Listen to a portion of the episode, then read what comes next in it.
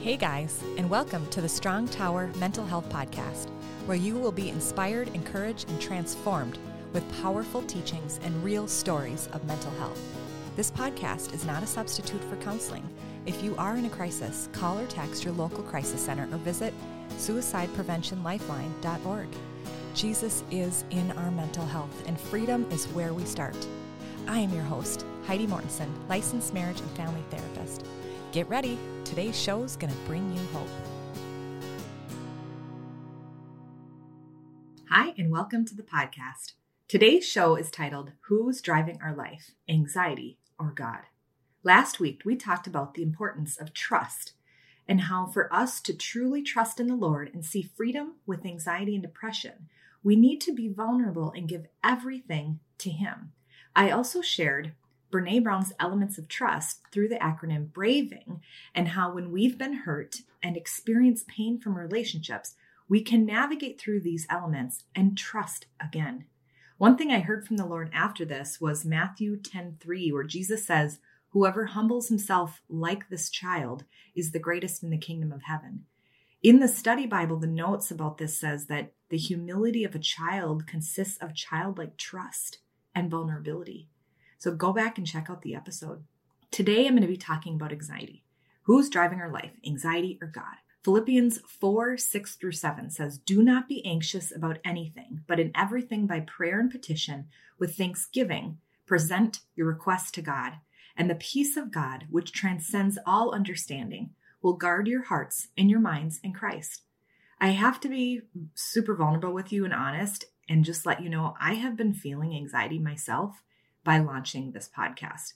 Anxiety is telling me that I'm not good enough as I am, that I need to strive and make every single episode perfect. Anxiety tells me that I need to have the next show ready and I won't do it well and no one will listen and I won't make an impact. Anxiety stops me from being present with my kids and it gets me on my phone. It stops me from being patient with myself and I hustle for worth. Does any of this sound familiar to you? Honestly, I don't feel qualified at all to do this podcast, and I'm not but I know the one who is, and that's Jesus Christ. He works through me and he has qualified me because of what he did for me. You are qualified as well because of what he did for you. So, Holy Spirit, I welcome you into the show today. We welcome you into the space, into the home, car, gym, wherever it is where the listener is at. I pray the listener will give you all of their worries and concerns right now and allow this moment to be between you and them. I pray for the soils of their heart to soften and hear what I have to say. Prepare them, Lord, so they not only hear what you have to say about anxiety, but receive freedom. I declare the enemy has no right over our listeners, and during this time, that the shalom peace of God that you desire for us will be experienced. I thank you for freedom and for peace. I pray that my mouth is a mouthpiece from heaven, and I speak your will for the listeners. I do not know how to heal the sick, but I know you are the one who does. It's not in my ability to pray, it's in your ability to answer. The name of the Lord is a strong tower. The righteous man runs to it and safe. I pray all of this in your mighty name. Amen. One of the things about language with anxiety is that we want to move away from saying my anxiety or I am anxious. We need to shift away from this and have it not be a part of who we are because it's not. I think we sometimes don't understand what we're doing when we're saying it, but the language is really important. The world has gotten really cozy with problems and diagnoses. The world makes it normal and that we can just accept it. Anxiety is not yours, it's not who you are. That is what the enemy wants. We need to recognize it's not our anxiety and it's not what God wants for us. And don't be offended at this. I want you to be open to this. We can't ignore lies that are keeping us stuck, and I'm going to get into that today. But if we declare the word of God and we still feel worry about our kids or our work and our family, we've got to dig a little deeper.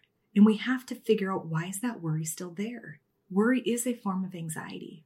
And we have to find the keys to knowing what are the lies and how do we get them unstuck.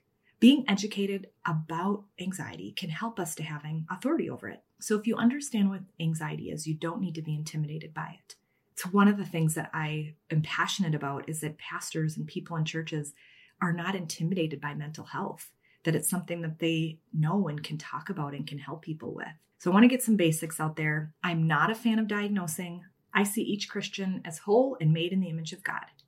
If you're wanting to use your insurance by going to counseling, I do have to put a diagnosis down in the chart. But what I will do is I'll tell my clients, I'm putting this in your chart so we can bill insurance and to measure the change of the symptoms. What God says about you is more true, and that is how I will treat you and talk to you. Yes, I do need to identify the symptoms and make sure that they're not increasing, and I have to recognize that there's a pattern. That's part of my job. So, what is anxiety? Well, first of all, it just begins as ordinary day to day life situations that happen in our life. And in these life situations, these negative thoughts start to creep up. And then these negative thoughts become excessive and repeating that we partner with. The DSM is the Diagnostic and Statistical Manual is what is used to diagnose mental health disorders. This is only to be used as a guide and to increase our authority over anxiety. I do not want you to see this as a Bible at all and something to say, oh my gosh, I have anxiety. No, I don't want you to do that, but this is a tool to know okay, do I need to go get more help? Do I need to get some extra prayer or go to a doctor? Okay. The, the first one is that the person has excessive anxiety and worry that lasts for at least six months and impacts a number of events or activities. So, like work or school performance. So, it's something that impacts your life and you're struggling with because of the excessive anxiety and worry. And then there's some symptoms that they talk about in here. So, like restlessness, feeling keyed up or on edge, being easily fatigued, difficulty concentrating or your mind going blank, irritability, muscle tension, sleep disturbance. These are all symptoms of what generalized anxiety would be. And the biggest thing that I would say is that it causes significant distress in social areas, work areas, so family functions. You maybe don't want to go to them and it's consistent and it keeps happening. So you want to look at if these patterns are happening. There are other measures of anxiety disorders like panic disorder, PTSD, but I'm not going to get into that in the show. I would say that if you have a panic attack, that does not mean you have panic disorder. Okay, so just know that that just means you had a panic attack. Again, I share this with you so this gives you increased authority over anxiety. Our victory is in Jesus, not what we feel. Okay, and what we feel is impacted by our thoughts. So I want to share about these thoughts and that they're lies and they can repeat and we can get into this pattern in our life. When we have life changes like COVID or school changes or job changes, whatever maybe COVID has thrown at you, we can allow these negative thoughts over these experiences to repeat. They take over, and that's, we think that's how it's always going to be. And these thoughts go from one little thought to a bigger thought and a bigger thought than that. And we want to recognize these thoughts and so I want to just kind of talk about how we can take hold of these thoughts. We can do something about these lies or thoughts that tell us these incorrect things about ourselves and they create walls against other people. The cognitive triangle is a good visual. So you can actually Google it to see what it looks like. And it gives us the correlation between our thoughts, feelings, and behaviors. Okay, so our thoughts create feelings, those feelings create behaviors, and then those behaviors create more thoughts. So it's a cycle that keeps happening. So, for example, if I act like this, it must be who I am. And this is not so. This is a lie. What God says about you is true and is who you are. So we have to break through these patterns and make a change. So if we're believing the lies, our behaviors will be harmful. If we continue this pattern, then it's this downward spiral. Breaking lies is merely acknowledging an unhealthy and untruthful thought. We can then invite helpful thoughts back in, invite the Holy Spirit in so that we can have healthy feelings and behavior. Philippians 4 8 says, Whatever is true, whatever is noble, whatever is right, whatever is pure, whatever is lovely, if anything is excellent or praiseworthy, think about such things. So when we start to think truthful thoughts about ourselves, we feel healthy feelings and we have healthy behavior. Walls start to come down and we become more and more the identity that Jesus created us to be. So, what if you feel like you hear me and you're like, but I just can't help it? The thoughts just seem to take over. Well, there could then be a stronghold with a root or a legal right. This usually is done from trauma that has been done to us, sin that could have been done to us, or sin that we continue to have. And then we just kind of partner with it by agreeing. And this, you guys, the enemy works really subtle. we don't always know when this is happening. And we have people around us that just tell us it's normal, it's no big deal.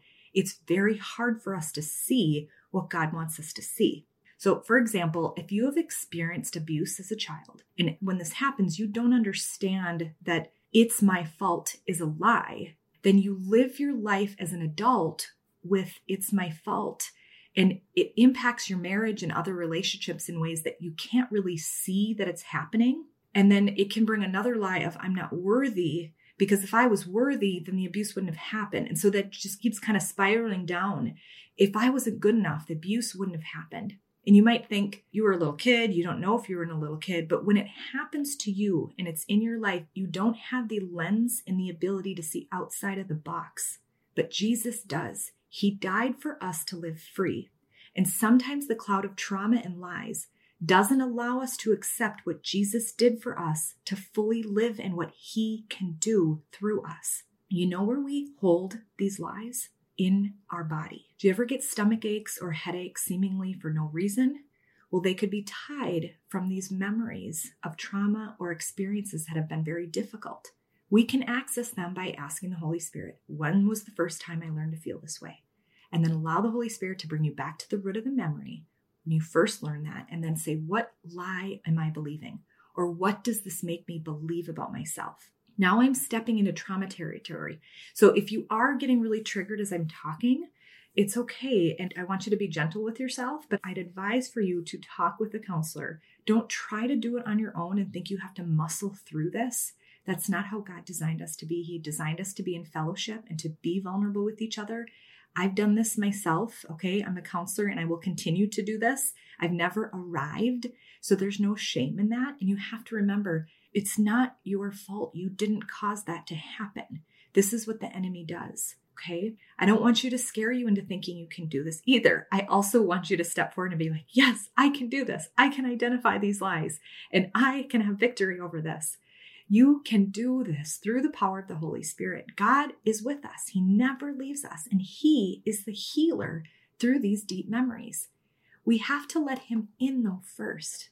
So right now I just want to pray and I just want to break off any lies that have been spoken over you intentionally or unintentionally.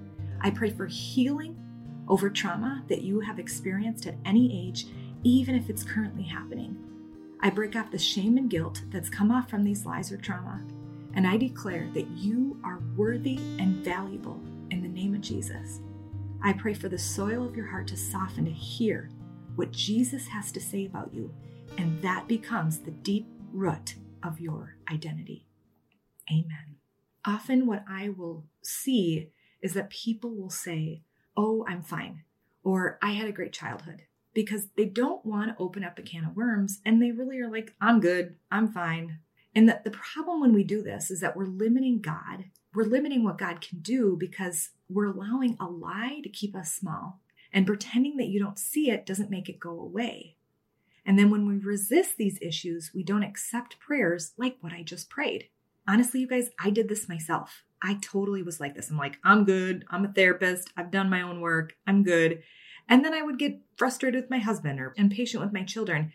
And then I was like, okay, God, you're showing me something here. I have a behavior that isn't what you want me to have. What am I doing? And he showed me I'm not feeling worthy. Well, why am I not feeling worthy, God? And I get frustrated. But he showed me little memories and little things that really are not a huge deal. I had wonderful parents, great childhood, but they're also imperfect.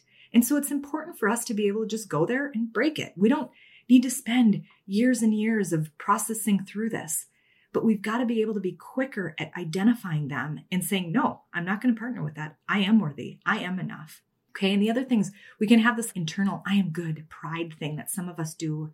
And so it keeps God away. So you want to allow yourself to be vulnerable right now and continuously through your life. Give God the stuff you don't understand and you don't need to understand. I want to share something that Brene Brown says about anxiety. I talked about her before in other shows, but she's a social worker and a researcher. And she says that when we fall, so when we have kind of like a failure, we will actually start to get anxious and we feel anxiety we have different patterns of ways of coping with anxiety. And one of the things that she talks about is that we will underfunction and overfunction. Underfunctioning is where we become less confident under stress. We let others take over. We can be late, where we might look irresponsible, and we actually get less helpful. And overfunctioning is where you give advice and you try to rescue and you micromanage, and we know what's best for everyone and we don't know what's best for ourselves, and we become controlling. And so I share this as another key for you to recognize oh, is anxiety showing up? I'm becoming controlling. We don't want to feel shame about it. We just want to say, Lord, thank you for showing this to me. I give this to you. Help me not to be controlling. A lot of times, oldest children's are overfunctioners. You might kind of be this protector. And what happens in families, there's these patterns that happen that parents don't even realize that they do. But let's say an older child is an overfunctioner and the under child maybe is an underfunctioner.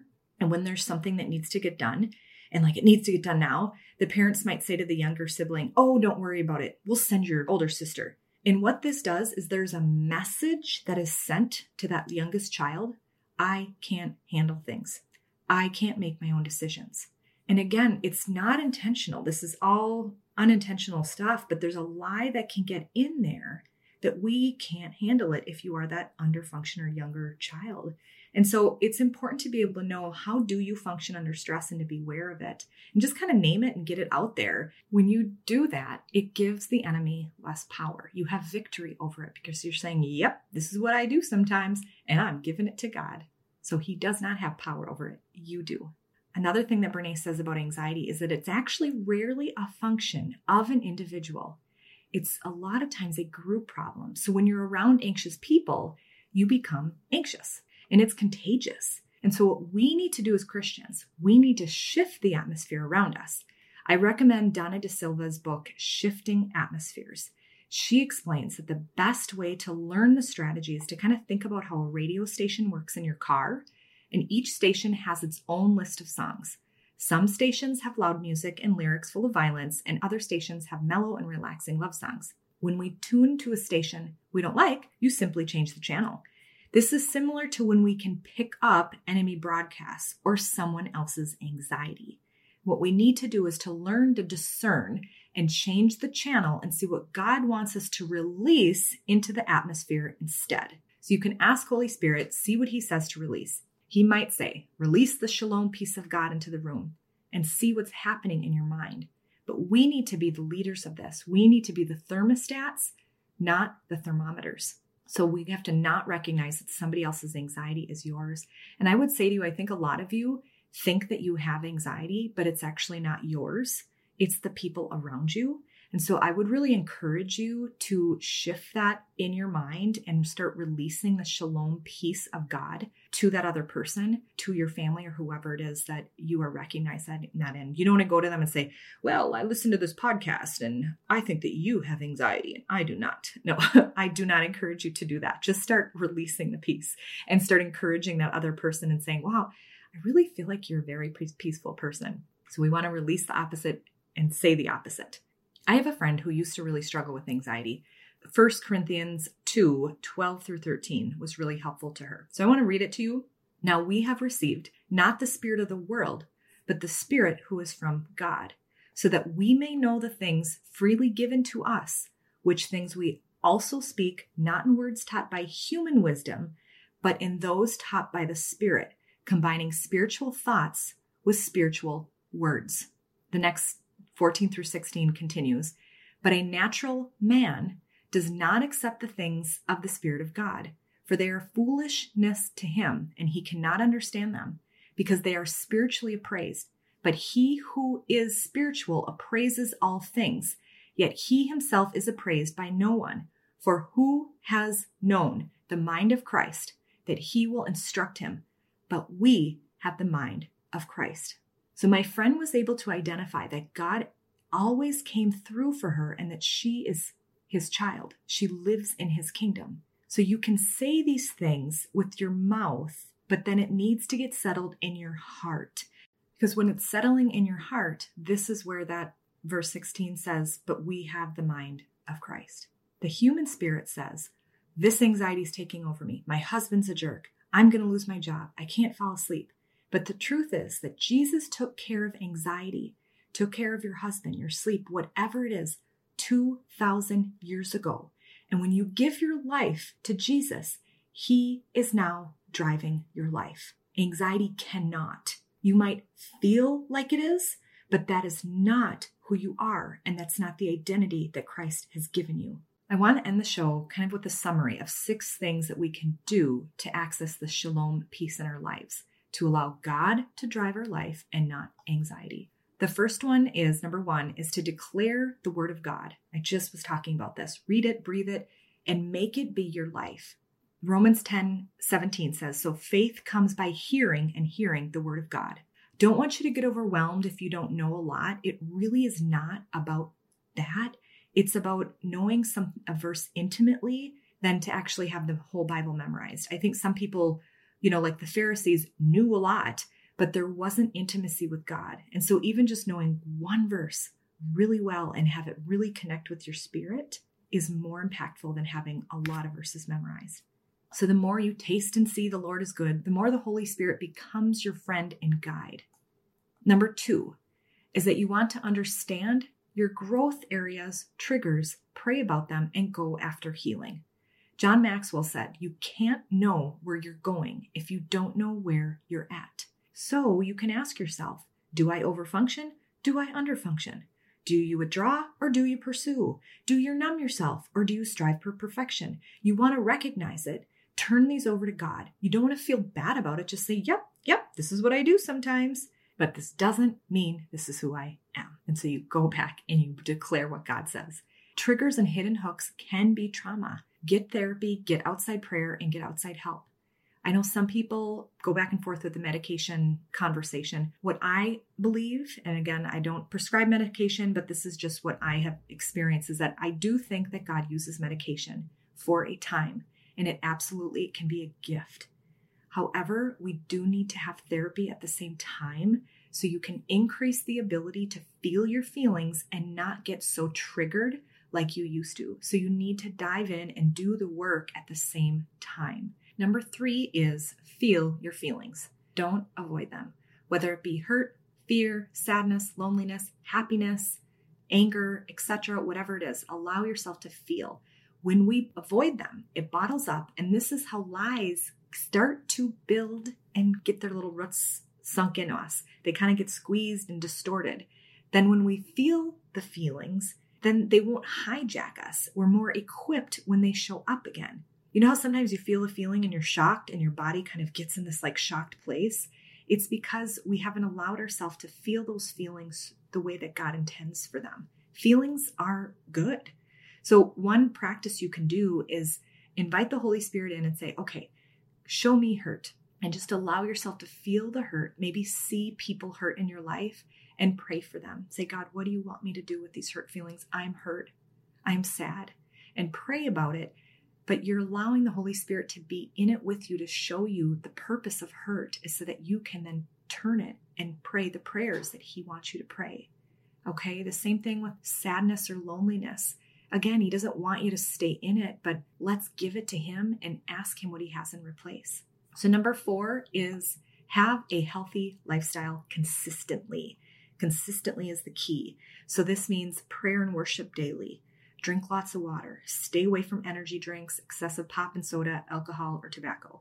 Exercise. Your body needs this. Eat healthy. Get good sleep. Okay, all of this impacts your body and your brain and increases you to be in that shalom peace. And that if there is something that would have triggered you in the past, you won't be as triggered because you're taking care of yourself consistently. And again, I don't want you to strive for this. Let's say you pray five minutes a day for one day, that's a start. You can work up to four days. Don't beat yourself up. However, find the grace to have that consistency. So, number five is know your identity as a son or daughter of Christ. This is one of the most important things. And honestly, I didn't really get this, but everything else I just mentioned helps you from this place. If you can identify this and really walking this identity and what this means is you almost like give God everything, and He's just saying, You're enough just as you are, being my son or daughter. And then we have our children, and then we have our spouses and our jobs and everything else. But this is where it starts. And we pray from heaven. You are seated in heavenly places. We don't focus on the problem, it's from the solution. So our mindset is from the solution heaven focused eyesight. Okay. And number six is notice what Jesus is doing and thank him. Thankfulness is the soil for increase. If you have one moment where your heart didn't start beating around a group of people, and normally it does because that anxiety says, you can't handle all these people, thank God for that one moment. God is driving your life here, not anxiety, even if it's for a moment. And He will grow these moments when you acknowledge them and thank Him for it. So I want you to just take some deep breaths. Okay, take some deep breaths, and I want you to just see the shalom peace of God coming over your whole body. Deep breath in and deep breath out. And I just want you to see this peace coming in and through you from the tip of your head all the way to your feet. I want you to see all worries, concerns, anxieties, and lies just falling away to the side. See these worries going to the cross and Jesus taking them for you. If any of you felt a sense of pain because of something was exposed from this episode, I pray an opportunity for you to be ministered to, a divine appointment to bring healing, and that this pain will be turned to God. God, we thank you for bringing truth out into the open so that we can give it to you. Jesus says, My grace is sufficient for you, for my power is made perfect in weakness. I feel that God's saying, Thank you for giving me these gifts. They are treasures to me because it's in your heart. Now I want you to ask Holy Spirit what He has for you in return of giving Him your worries. Thank you, Holy Spirit. Just say, Holy Spirit, what do you have to give me? What do you have in place of this? Thank you, Holy Spirit. Thank you for opening our eyes to the new things of God that may not look like what we're used to. Thank you, Holy Spirit, for giving us the shalom peace of God, and that Philippians 4 7 says, And the peace of God, which surpasses all understanding, will guard your hearts and your minds in Christ Jesus. I thank you for renewal, for fresh energy and hope, for freedom.